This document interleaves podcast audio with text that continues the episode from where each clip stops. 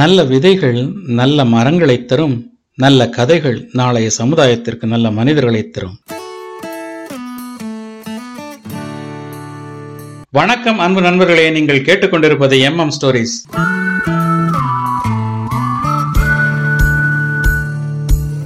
வணக்கம் அன்பு நண்பர்களே. பாரிவேல் யாரு? அவரை பத்தி நிறைய பேருக்கு தெரிஞ்சிருக்கலாம். ஆனா சிலருக்கு முல்லைக்கு தேர் கொடுத்தான் பாரி அப்படிங்கிற அளவுக்கு மட்டும்தான் தெரிஞ்சிருக்கும்.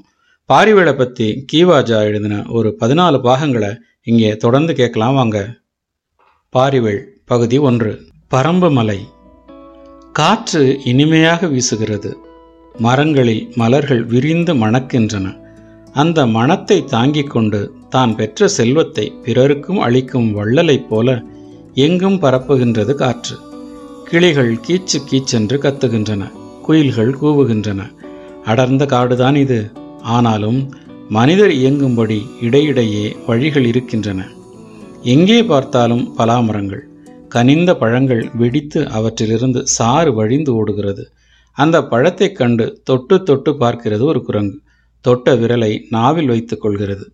ஆ அது குதிக்கிறதை பார்த்தால் அதற்குள்ள மகிழ்ச்சி நன்றாக புலனாகிறது. தன் கையால் பலாப்பழத்தின் வெடிப்பை பிளந்து கனிந்த சுளைகளை எடுத்து தின்கிறது. இப்போது அது கண்ணை மூடிக்கொண்டபடியே பலாப்பழத்தின் சுவையை அனுபவிக்கிறது. எங்கே பார்த்தாலும் சுனைகள். பெரிய அளவும் சிறிய அளவுமாக பல சுனைகள் இருக்கின்றன. கண்ணாடியைப் போல தெள்ளத் தெளிந்த நீர் நிறைந்த சுனைகள் அவை. பெரிய சுனைகளில் குவளை மலர்கள் மலர்ந்திருக்கின்றன. சில இடங்களில் மூங்கில்கள் அடர்ந்து வளர்ந்திருக்கின்றன. மூங்கிற் என்றே சொல்ல வேண்டும்.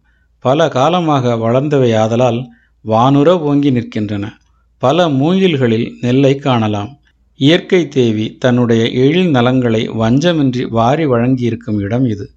மலையின் மேல் உள்ள விரிவான பரப்பில் இந்த காட்சிகளை காண்கிறோம். மலைச்சாரல்களிலோ கண்ணை கவரும் வேறு பல காட்சிகள் உள்ளன. அங்கே காட்டை அழித்து திணையை விதைத்து அந்நிலத்து மக்கள் பயிர் பண்ணியிருக்கின்றனர். ஒரு சார் வரகை விதைத்து பயிர் செய்கின்றனர். திணை கொல்லையினுடைய அவரையும் மொச்சையும் போட்டு கொடிகளை ஓடவிட்டிருக்கின்றனர். சில இடங்களில் எள்ளு செடிகள் தள தளவென்று வளர்ந்திருக்கின்றன. சல சலவென்று ஓடும் அருவிகள் சில இம்மலைச்சாரலை அழகு செய்கின்றன. மழைக்கு பஞ்சமே இல்லாத இந்த மலையில் அருவியில் ஒரு கணமாவது நீர் குறைவதில்லை. நெடுந்தூரத்திலிருந்து பார்க்கிறவர்களுக்கு இவ்வருவிகள் மெல்லிய துயில் அசைவது போல தோன்றும். இதுதான் பரம்பு மலை. குறிஞ்சி நிலத்துக்குரிய வளப்பம் அனைத்தும் குறைவின்றி நிறைந்து விளங்கும் மலை. தமிழ் புலவர்களின் பாடல்களில் என்றும் மாயாமல் வாழும் பாரிவேலின் மலை. எளிதில் உணவுப் பொருள்கள் இங்கே கிடைக்குமானாலும் இங்குள்ள மக்கள் சோம்பல் இல்லாமல் பல தொழிலும் செய்வார்கள். தினையை விதைத்து பயிர் செய்து பாதுகாப்பது வரகு எள் முதலியவற்றை விளைப்பது பலாப்பழங்களை கொண்டு வந்து அவற்றில் உள்ள கொட்டைகளை எடுத்து மாவாக்குவது முதலிய செயல்களில் ஈடுபடுவார்கள். மலைக்கு கீழே உள்ள ஊர்களுக்கு மலையில் விளையும் பண்டங்களாகிய சந்தனம் தேன் முதலியவற்றை கொண்டு போய் விற்றுவிட்டு நெல் உப்பு முதலிய பண்டங்களை வாங்கி வருவார்கள். பரம்பு மலையின் நடுவில் மக்கள் வாழும் ஊர் இருந்தது. அதன் நடுவே இறைவன் திருக்கோயில் ஒன்று உண்டு. பாரிவேள் அவ்விடத்தில் அரண்மனை கட்டி வாழ்ந்து வந்தான். தனக்கு வேண்டிய அளவுக்கு ஒரு சிறு மாளிகை கட்டிக்கொண்டு அதிலிருந்து வந்தான். அவனுடைய வீரமும் கொடையும் தமிழ்நாடு முழுவதும் அறிந்தவை. ஆதலால் நாள்தோறும் பல இடங்களிலிருந்து அவனை பார்க்க புலவர் பெருமக்கள் வந்து செல்வார்கள். பாண்டி நாட்டில் இன்று பிரான்மலை என்று பெயரோடு விளங்கும் மலையே பாரி வாழ்ந்திருந்த பரம்பு மலை. சேர நாட்டிலிருந்தும் சோழ நாட்டிலிருந்தும் பாண்டி நாட்டிலிருந்தும் பல புலவர்கள் ஆறுகள் கடலை நோக்கி வருவது போல வந்து கொண்டே இருப்பார்கள். பாரி முடியுடைய மன்னர்களாகிய சேர சோழ பாண்டிய மன்னர்களைப் போன்றவன் அல்லன். அவன் ஆட்சியின் கீழ் சோழ நாட்டைப் போன்ற பெரிய மண்டலம் அமைந்திருக்கவில்லை. அவன் குறுநில மன்னர்களில் ஒருவன். அக்காலத்தில் தமிழ்நாட்டில் குறுநில மன்னர் பலர் இருந்தனர். சிறு சிறு நாடுகளை தங்களுடைய ஆட்சி நிலமாக கொண்டு வாழ்ந்து வந்தனர். அவர்களை வேளிர் என்று சொல்வார்கள். அவர்கள் கோட்டை நாடு நகரம் மலை முதலியவற்றை உடையவராக இருந்தாலும் பெரிய நிலப்பரப்பை ஆட்சி புரியாமல் குறுநில மன்னர்களாக இருந்தார்கள்.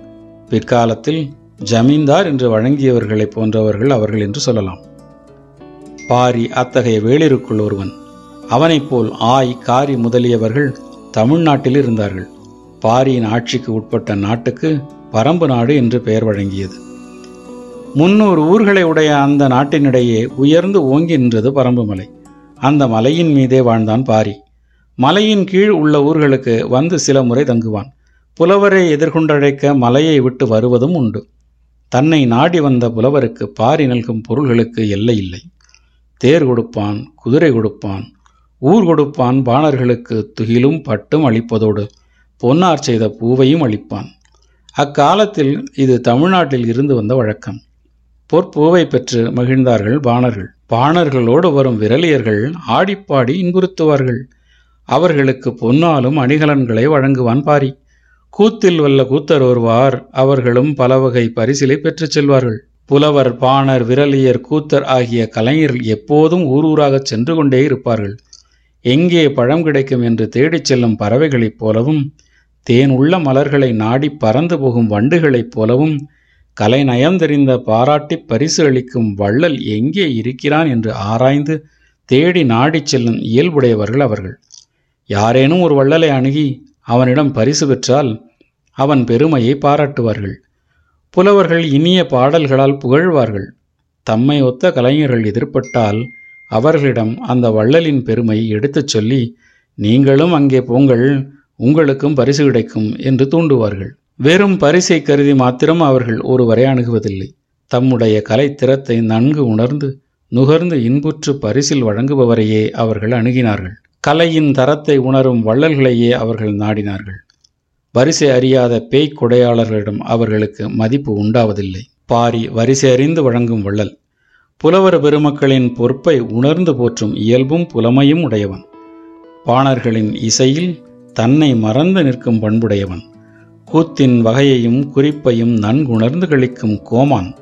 ஆகையால் அவனிடம் வரும் புலவரும் பாணரும் விரலியரும் கூத்தரும் நாளுக்கு நாள் மிகுதியாயினர். அவனுடைய ஈகையையும் வீரத்தையும் பிற நற்பண்புகளையும் கூறும் பாடல்கள் பல எழுந்தன. அவன் புகழ் தமிழ்நாடு முழுவதும் பரவி அதற்கு அப்பாலும் செல்லலாயிற்று.